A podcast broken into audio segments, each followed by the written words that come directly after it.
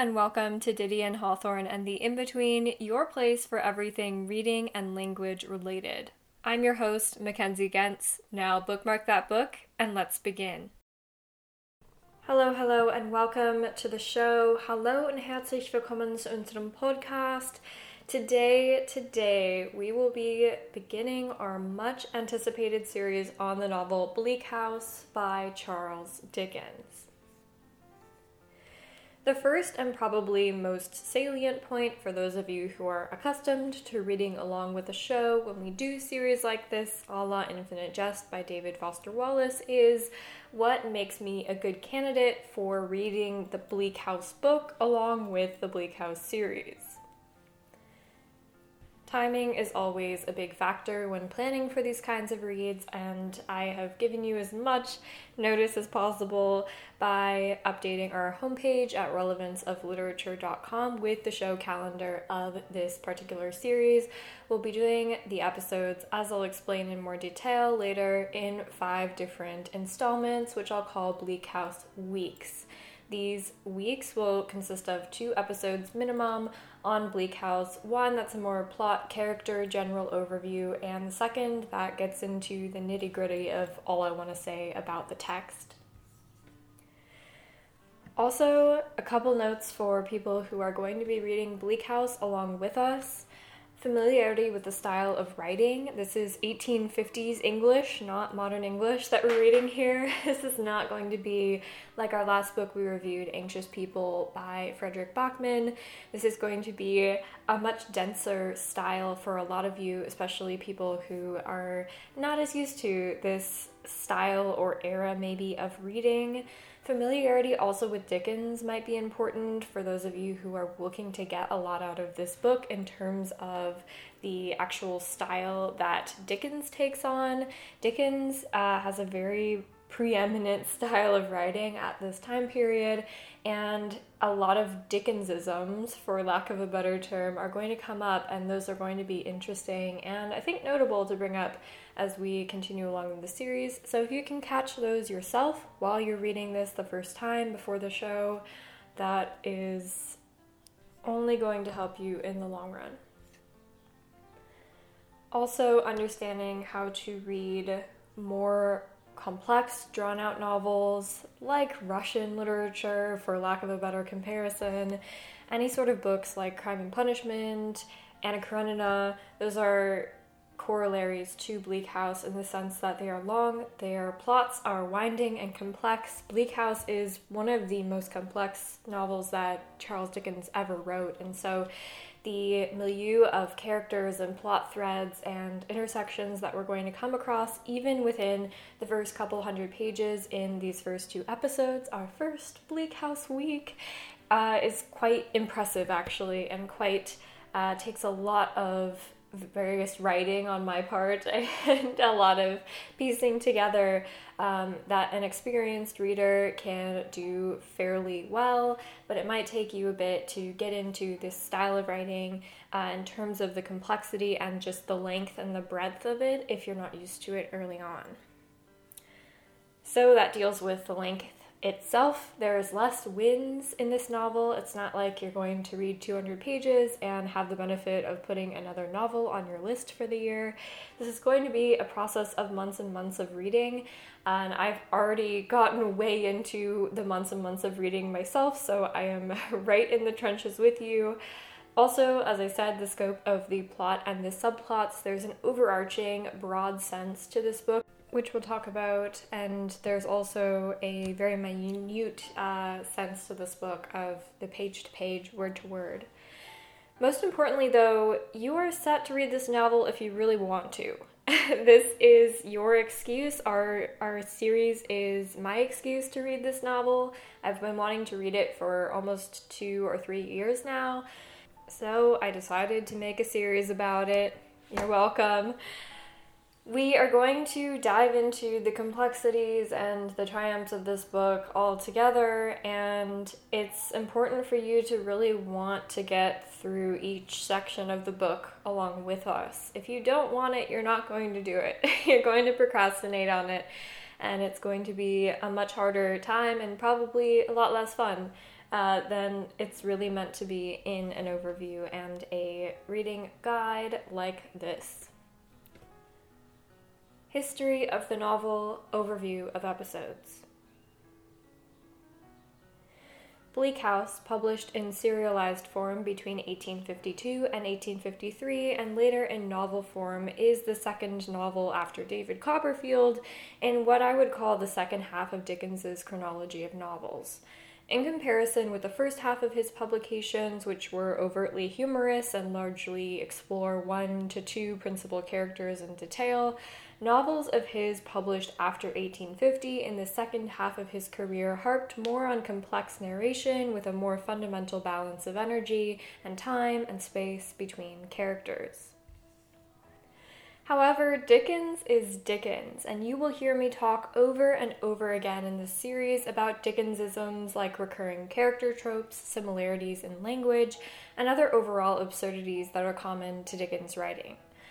One Dickensism that prevails in Bleak House on the broad view is Dickens' aptitude for writing social criticisms, in this case about the English Court of Chancery, a legal court system at the time that Dickens sums up on page 108 in the voice of John Jarndyce as a wiglomeration, which is to say that it is, quote, vastly ceremonious, wordy, unsatisfactory, and expensive. Bleak House originally debuted as a set of 20 serializations. In today's version of the novel, those serializations have been broken up by way of the plot into 67 chapters. In our case, this series on Bleak House will take place in five installments over the course of the next four months through July, with one installment to arrive once every three to four weeks. We will be splitting up the book into parts based on its original serialization in quantities of four. Thus, this week's installment is about the first four serializations of the novel, the second installment will be on serializations 5 through 12, and so on. Generally, I will be publishing two episodes for each section during our Bleak House weeks one on the general plot and characterizations of the novel, that is, this episode on the broader scope of the novel, and one on the nitty gritty details. Passages I find to be inventive or profound, ways of characterizing, vocabulary. It's these second episodes to be published later in the week on Thursday or Friday that will be making use of our finer tools of analysis to get into the trenches of how Bleak House was written, page to page, and why. The question of edition. Edition is only as good as the experience of the person reading that edition. So, while I will recommend a couple of features of any edition of Bleak House that you might pick up in your future reading for leisure or to follow along with the show, which I suppose is also for leisure, the experience that you have as a reader is only going to help and only going to influence the work of the edition I liken it to having a really wonderful car and not knowing how to drive it. Similarly, if you have a really wonderful edition of Bleak House and you don't know how to use it, it's not going to do you much good. Things you need in the edition for sure, at least in my estimation of these kinds of books. I've read a lot of them over the years, and these are the things that I rely on daily while I'm reading these kinds of novels. Number one, a good introduction of the text. A good introduction is an introduction by a scholar of either that author, that work, that time period, that country that the novel is set in or was written in. Um, I rely a lot on the introduction. I'm a huge introduction junkie, in fact. And what the introduction does is it gives you a great overview of the text. It gives you moments within the text to focus on and pinpoint um, not only when you are getting into the text and you don't know anything about it, but when you are going along reading, you might remember a couple things from the introduction if it's a good one and it's one that draws you into the kinds of themes that are pertinent throughout the plot. A good introduction will also cross compare that author's works uh, to the one that you're reading, and so if you are not a Dickens aficionado, as I am not, I've read several of his works, but I don't come even close to being a professional on Dickens. Uh, or a scholar on Dickens, uh, gives you a really good couple of points of reference. So if you have had a couple of experiences in the past that relate to Dickens, you can use those to their best gusto when you're reading, and it's just a good place to start. So a good introduction does exactly that. It introduces you to the text, it gives you a bearing on what you're about to start reading. Number two, serialization dates and chapter correlations. Also, super important, especially for this particular series. We're going by these serializations in quantities or numbers of four, as I said. And so, understanding which serializations which correspond to which chapters are going to be important for following along just in general. I also think it's interesting to read through the book as if you are a reader from the 1850s and you only have serialization to serialization. Um, it doesn't mean that obviously we're following the time scale of someone from the 1850s this book was published in serializations over the course of 11 months or so, as I said earlier, I think a little less than 11 months. Long time. We're reading this book in a series of four months. But again, it's interesting, and I think it's also something that gives you a lot to think about as a reader when you're reading it as the text was initially supposed to have been read. Number three, footnotes, and specifically footnotes describing Latin terms and sayings from Older English. English has changed. If I were to talk to you like a character from Bleak House, you probably wouldn't be listening to this podcast because it would be some fan fiction society of some sort. Um, not to say that those are bad. English has changed to the extent that a lot of times the phrases and little catchisms that Dickens will include have fallen out of favor. They are no longer meaningful to us in the way that they would have been to a reader of Bleak House at the time of its initial publication. Therefore, we need some help. If you would like to go through Bleak House with untranslated Latin, French, and German, be my guest, but for me personally, footnotes are the way to go. Finally, number four, an annex of legal and other terms or additional research on the novel. So, if your edition does not have an annex that describes things like the Court of Chancery, the setup of the legal system at this time, which is good to have an understanding of, especially for the intricate beginning of this novel for sure, uh, you can always do your own additional research. We have the internet nowadays, which always helps. Um, but again, it's good to have a basic understanding of the law and different professions, for example, and how the Court of Chancery operated at that time, as this book is ultimately a commentary on all of those people and all of those systems.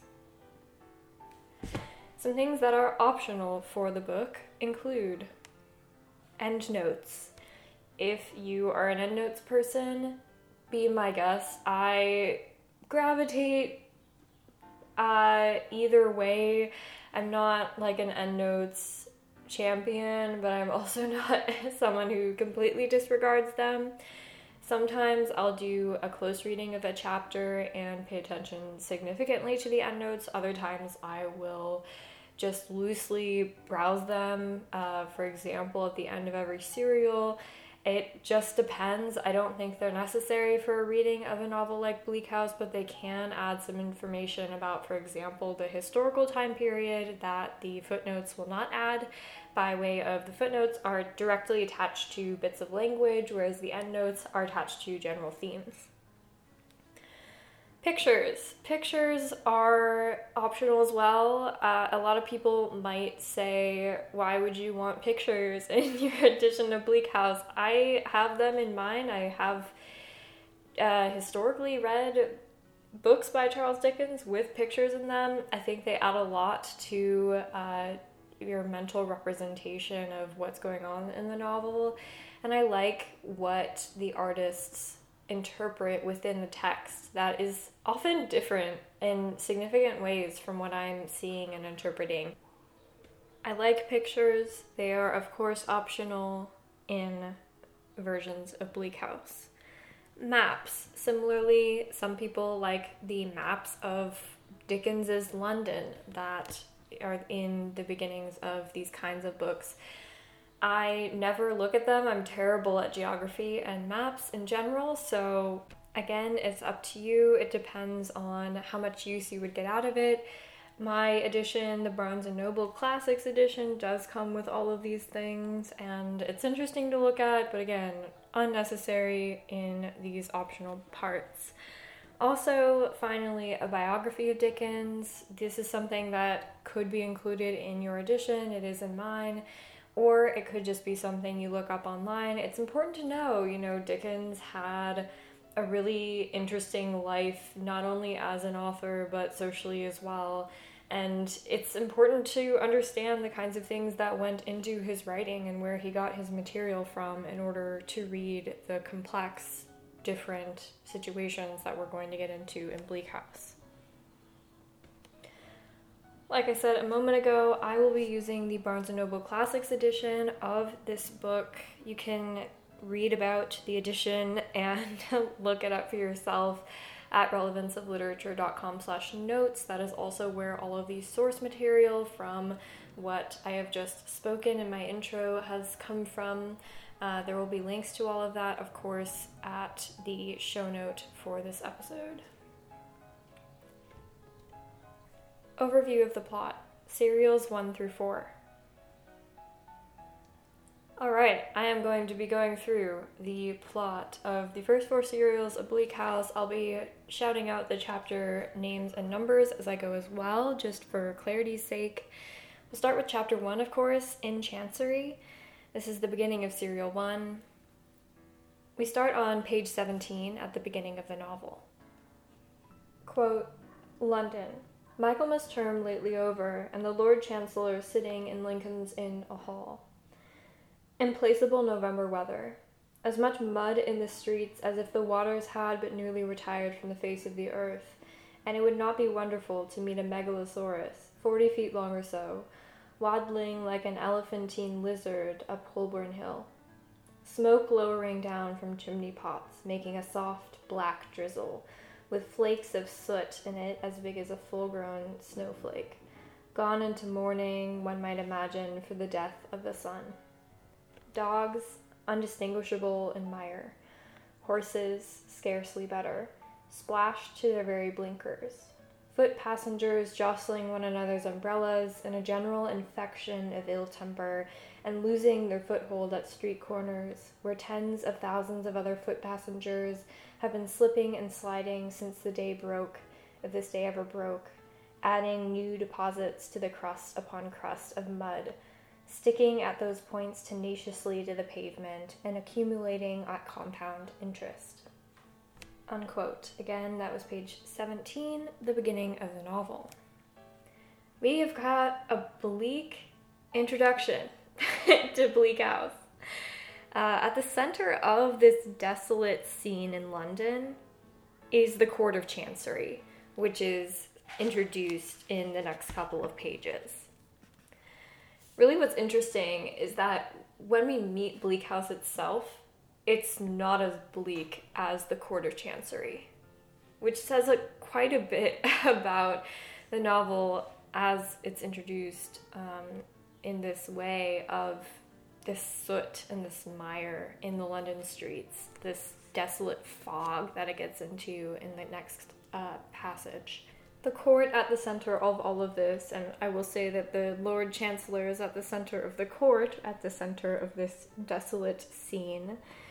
The court is discussing Jarndyce and Jarndyce, which is a court case that is so complex that it's said no man understands it completely. It's been twisted and turned for so long in the Court of Chancery that people have died out of the suit and been born into it. At the center of the suit are two young wards, Ada and Richard, who will meet later, and they are requesting to live with their cousin, A one Mr. Jarndyce. Let's read the end of the chapter, page 23. This is a passage describing the Jarndyce and Jarndyce case as well as the Court of Chancery. Quote If all the injustice it has committed and all the misery it has caused could only be locked up with it, and the whole burnt away in a great funeral pyre, why so much the better for other parties than the parties in Jarndyce and Jarndyce. Unquote. We have a really dark setup here for the Court of Chancery that gets lighter and lighter as the book continues. Let's move on to chapter 2 in fashion.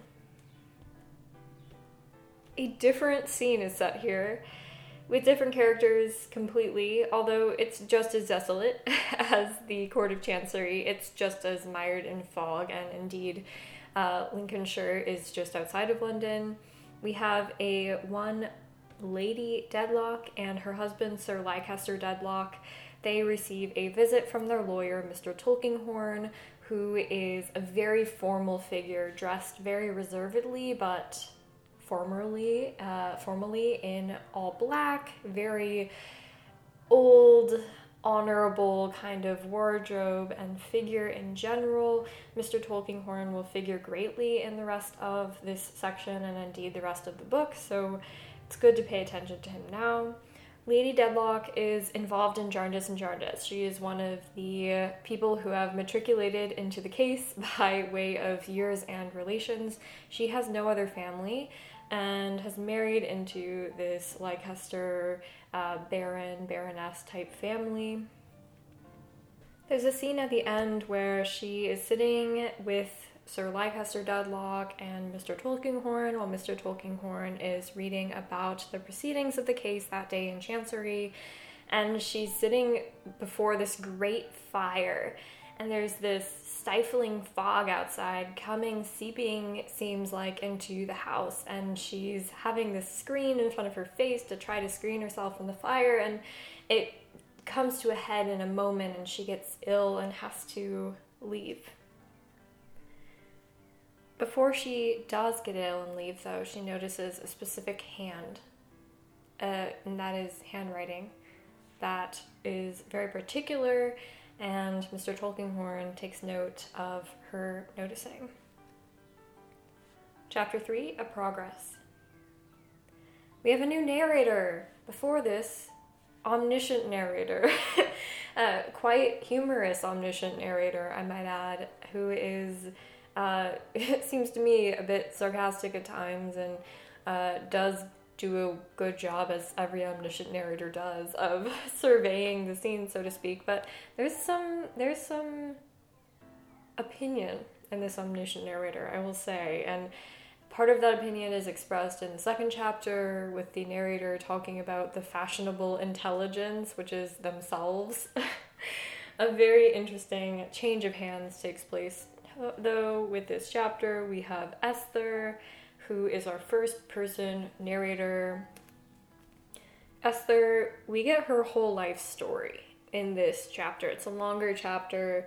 She grows up essentially despondent under an old tyrant of an aunt. This aunt really doesn't show her much affection or love whatsoever. She has no acquaintances at school because her aunt makes and takes care to set her apart from her pupils. So she grows up alone, and it's yeah, it's, it's quite tragic in my opinion.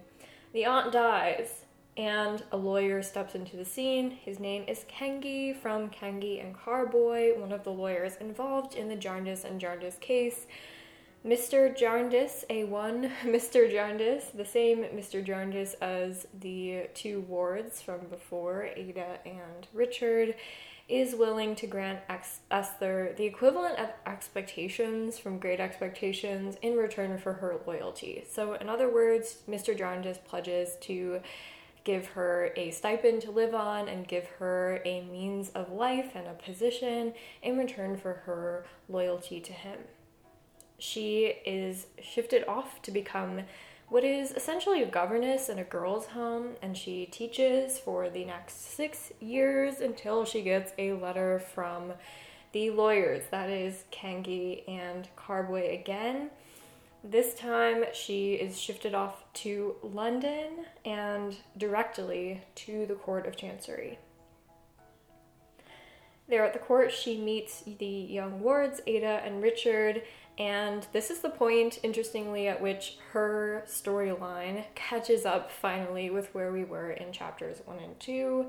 She meets the wards, as I said, and all three of them join up with R2, join up with Mr. Jarndyce at Bleak House. Chapter 4 Telescopic Philanthropy. Bleak House is quite a drive from London. It's about a bit more than half a day's drive, so they have to spend the night at an acquaintance of Mr. Jarndyce's, Mrs. Jellyby. Mr. Jarndyce is a philanthropist and he knows Mrs. Jellyby from his philanthropy work. Mrs. Jellyby is a an interesting figure to say the least. She is involved in an African coffee philanthropy mission and is involved in that to the extent that her household is falling apart.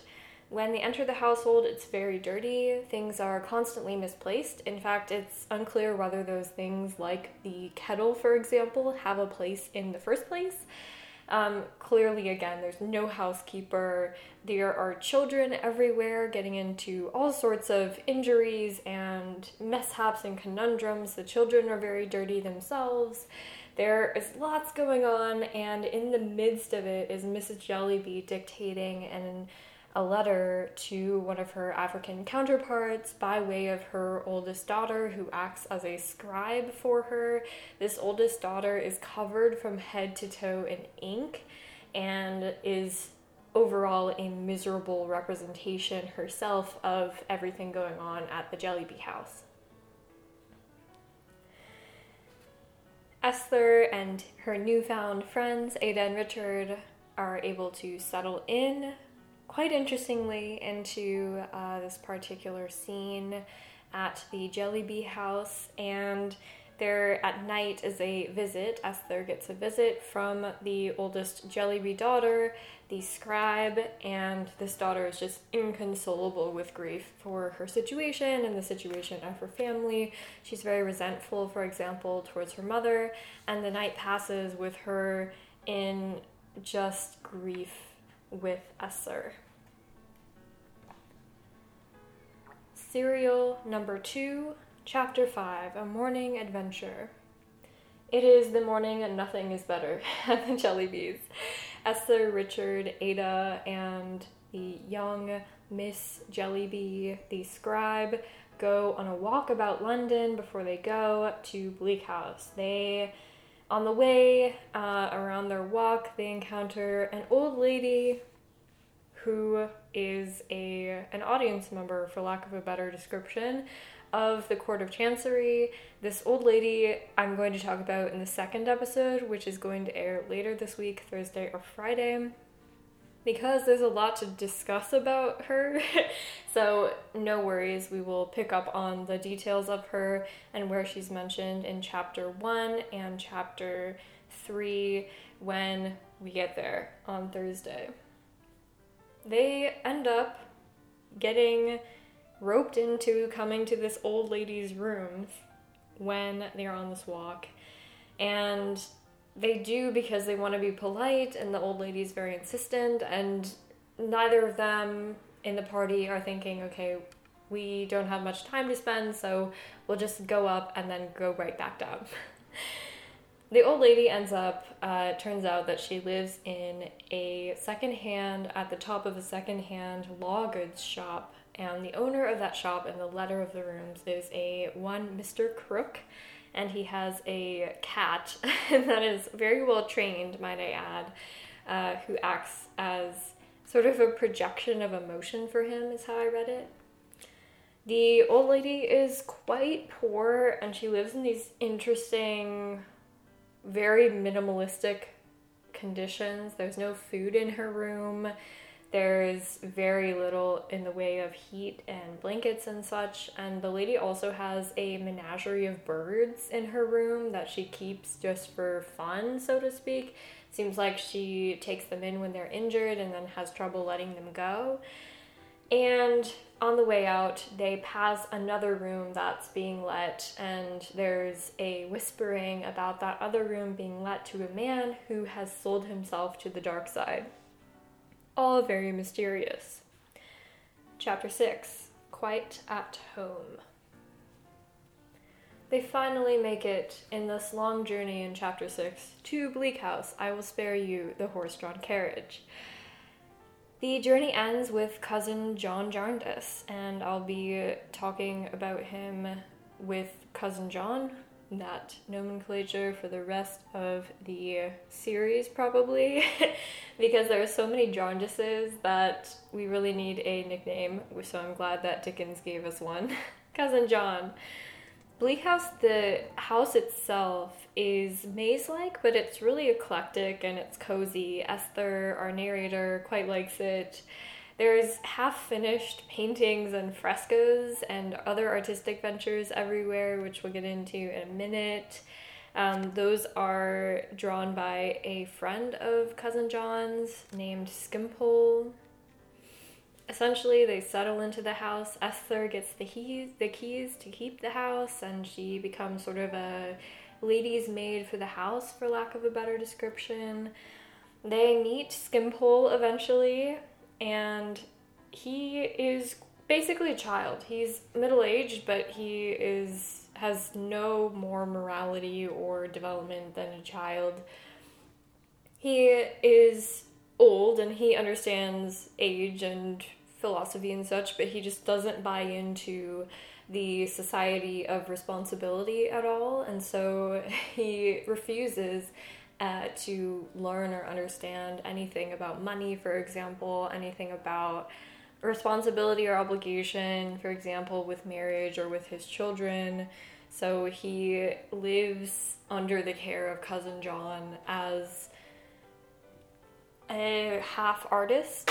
he has uh, some stock in music, some in painting, some in other endeavors, as the house definitely protrudes. So he's an interesting character and one that we will be checking in on as well. At the end of the evening, Ada is singing and playing the piano, as was the fashion back then, and Esther and Richard get called into Skimpole's room and it turns out he's being arrested for debtor's prison on behalf of I think 23 and some shillings and or pounds.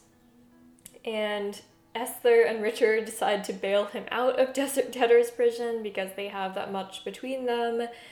John, cousin John, later figures out what's going on with the debtor's prison ordeal, says, Look, this happens every other week, let me pay you back, and the affair ends thus. Chapter 7 The Ghost Walk. This is my second favorite chapter in the entire serials series today. Uh, I really enjoyed the the break that we have from the two main narrative threads one about the Dedlocks and one about Esther and her friends. Uh, this does take place at the Leicester Dedlock household in Lincolnshire. Um, the house is called Chesney Wold. That's the name of the house, just for reference. And we are here with the housekeeper, Mrs. Rouncewell. She has her grandson there to visit, as well as her maid, Rosa, who is quite beautiful and quite bashful. And when she gets bashful, she becomes more beautiful. And it's this endless cycle in this character that's very interestingly shallow, in my opinion they are they're exchanging stories about the household and just about life in general when Guppy, who is a representative of the lawyers in the Jarndyce case, and his friend, on behalf of those lawyers, visit Chesney Wold for a tour of the house, which is conducted by Rosa, the young maid. Guppy in the tour is quite taken with Lady Dedlock's portrait. He insists that he knows person in the portrait, uh, Lady Dedlock, that is, or some likeness of her. And that's a key that we'll definitely be diving into at some later point. And it ends with Guppy leaving and his friend leaving, and the housekeeper, Mrs. Rouncewell, telling the Ghost's Walk story, which is that in hundreds of years ago in, in this narrative, there is a husband and wife living at Chesney Wold, and the wife is politically against the husband at that time, and she was known for laming horses that are that belonged to her husband's friend. Her husband was very active politically, and so she would lame their horses as a retaliation against him and these politics. While she is about to lame his favorite horse in the stable. He comes up on her, and something happens to where she gets injured and she gets lamed herself. So she has this terrible limp and she's like walking and almost dead. And she essentially stops talking to her husband and walks up and down this little walk behind the house, up and down all day until her husband confronts her and she dies on the spot and says, I'm going to continue walking up and down this walk. I like the ghost story campfire aspect of this last little bit because it's so different from what we've heard and had from from the last couple of chapters in this the beginning of this book. Chapter 8 Covering a multitude of sins. This is the beginning of serial number 3. Esther learns from cousin John that Jarndyce and Jarndyce is about a contested will. So there was a very wealthy Jarndyce a long time ago that has a contested will. There is another person in the family who said, Hey, I want some of this money. and there is a lot of argument about where the money should go, who the rightful heirs of this particular Jarndyce were. Tom Jarndyce, the predecessor of John Jarndyce at Bleak House, tried to solve the suit and came to an unfavorable end that is not kid friendly, so I won't discuss it here. He sacrificed everything for this suit. He let his house, Bleak House, go into complete disrepair as well as his other property in London. He literally everything, every bit of his energy was tied up in trying to figure out this particular suit in Jarndyce and Jarndyce. Cousin John takes over for him, does not care about trying to solve the suit himself. Uh, he instead gets tied up, as I said, in philanthropy. There's a lot of mail that Esther starts to go through as the lady of the household, and there is a visit from a woman named Mrs. Pardiggle who has five sons. She's also a philanthropist, and she is a piece of work, sort of like Mrs. Jellyby, I might add. She makes all of her five sons give up their entire allowances to charity in essentially what is a false display of charity of her family and her own affections. They visit this brick maker in town, and this woman is not nice to the brickmaker. They are in, the whole family is in dire straits. They're extremely impoverished. And it turns out that there is a dead child that has just died in the mother's arms in this house. Ada and Richard and Esther visit the brickmaker family later after this woman leaves, Mrs. Pardiggle. Uh, and it's just a really awful situation that gets tied up into the whole narrative. Uh, might I mention right after this discussion of will and money and estate? Chapter 9 Signs and Tokens. Cousin John, turns out, is related to Sir Leicester Dedlock. This is something that we should keep in mind. All of the characters are somewhat related thus far, as we know, um, and they are all related to the Jarndyce and Jarndyce case in addition to that. Richard is quite childish. He doesn't take care of his money or his time or his affections very carefully, and he's being pressed to think about some sort of career that he's going to go into. He can't just laze around talking to Ada all day, although I'm sure he'd like that. Esther kind of becomes the matronly mother figure. She is the person in charge of household things at this point, so it is natural. She is a little older than Ada and Richard, But essentially, she sits there watching Ada and Richard fall in love, which I found quite melancholy in the sense that why doesn't Esther get any affections or any love in that way? Why does she have to watch and relate this whole situation? In the midst of this, there's another visit from a friend of Cousin John. His name is Boythorn. He has a little bird that's quite adorable that we'll talk about in uh, the next episode. The Dedlocks are his neighbors, and he is suing them on behalf of this little passageway between the estates. And there's a lot more animosity between them that I think is even called for. But again, this is about the ridiculousness of society, so it does fit here. Guppy, comes and visits Boythorn. Guppy again is a representative of Kenge, the lawyer behind Jarndyce and Jarndyce. And really, the interesting thing that occurs on behalf of this visit is that Guppy proposes to Esther. It's very it comes it comes out of the blue in my opinion that yeah he gets all gussied up and then he proposes to Esther and Esther's like, who are you? and it's a very awkward, weird moment in this little narrative that we have. Chapter 10 The Law Writer. This chapter starts with a characterization of Mr. Snagsby, who is a law stationer with a couple apprentices, very standard kind of stationer. Uh, he's related to court by way of being someone who's in charge of law documents and writing and copying them. Mrs. Snagsby, Snagsby is really the queen of his life, though. He calls her his little woman, and she has a really great hold on him. It's said that her voice is the voice of both of them. They also have a, from what I know, a live in assistant slash adoptee. Her name is Guster who's very fastidious. Tulkinghorn comes and visits Mr. Snagsby in order to figure out who whose handwriting it was that interested Lady Dedlock when they went to visit, and it turns out it's this person named Nemo. Nemo, though, means no one in Latin, so it's some sort of pseudonym for this person who has no name.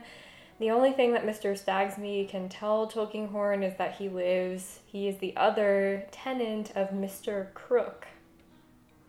Remember? The one who supposedly gave himself to the dark side? Tulkinghorn visits Mr. Krook and visits the room where Nemo is in, and it's covered in ink and filth and soot. And Nemo is on the bed, and there's a smell of opium in the air. There's the question Did he sell his soul? The chapter and the serial thus ends. Chapter 11 Our Dear Brother, Serial 4. Nemo is dead. Yep, he is dead, and Mr. Tulkinghorn is the one that found him. There's no clues. No one in the immediate vicinity knows him personally. It's a very mysterious affair. There's this dark complexioned doctor that comes and assists in the ceremony, for lack of a better description, regarding the death. Tulkinghorn also stays as the person who found this person in his bed dead died of an opium overdose. He has quite odd behavior here, which I'm going to get into in Thursday's episode. Nemo seems like a man who has had a great fall. This is very important for the rest of the novel, so take care of that. Later in this chapter, the people involved in this case the beadle, the police, the doctor, Tulkinghorn they throw a town meeting and judge that it was a self imposed opium overdose, accidental or not, they're not sure, but they conclude that he wasn't murdered. There are a couple testimonies that I won't get into. Uh, that are quite interesting. They're contrasted a bit as well. And then there's a poetic close to this chapter with his only friend, Nemo's only friend, a chimney sweep named Jo, coming to sweep at the gate of Nemo's grave. Chapter 12 On the Watch. Lady Dedlock and her husband return from Paris to Chesney Wold. Lady Dedlock, when she gets back, praises Rosa for her beauty, and her lady's maid is not pleased about it. There's quite a domestic tussle up involving the maids. Uh, there's some dinners that they hold with company, and Dickens takes the liberty of making fun of politics and business in general during those dinners, which is quite hilarious. Tulkinghorn also visits at the end of this chapter and recounts the story of Nemo and to Lady Dedlock, sort of bringing this whole narrative full circle here. And I want to just keep a note here of it's important to keep track of the relationship between Tulkinghorn and Lady Dedlock as we continue. Finally, chapter 13 Esther's narrative. Richard again is indecisive about his profession, but luckily for us and for him, he decides on being a surgeon. There's a visit to Kenge's cousin Badger in London. While they're in London, they take the liberty of going to a lot of sites and attractions, and Esther is being stalked by Guppy, who has a really dreadful appearance of just this despondence and someone who's sulking, quite childishly, I might add. And he stares at her. He just takes the liberty of after he works at the law firm, he stalks her and stares at her, which is quite disturbing. Mrs. Badger at the dinner between the Badgers and the Jarndyces and company. um, Mrs. Badger is kind of a colorful character right at the end here. She's had two previous husbands, a Navy person on a ship and a professor, uh, an academic, and she takes a long time to describe the various instances that brought her to marry those two husbands before marrying the surgeon. Ada and Richard, they profess their young love to each other, to Esther, and also to Mr. Jarndyce, and a very weird occurrence, if I might put it that way we'll keep track of that as we continue through the novel. And finally, we end at a point of mystery. Thank you, Dickens, for giving us a cliffhanger at the end of Serial 4. The dark complexioned surgeon who is at Nemo's deathbed was at the dinner party. All right, and that is all from this first serialization of Bleak House for now, we will be back later in the week to talk about the specifics of the various passages that I found interesting or notable from this section, and we'll be back with other things. Next Monday, we'll be doing a couple of book reviews to round out the month of April, so stay tuned for those as well. Thank you so much. A shout out last minute to my patrons. Thank you, patrons. You guys have been very supportive of this series in general, so thank you. and until next time.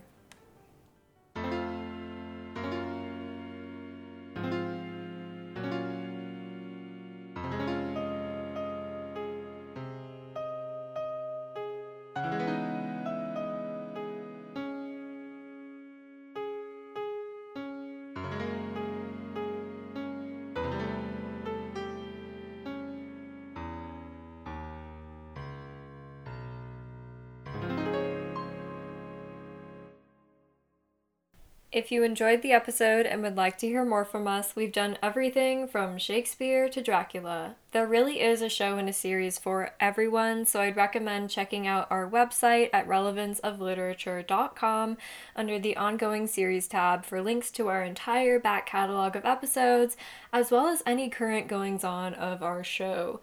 If you are looking for even more content, we also have a Patreon page at patreon.com slash relevance of literature.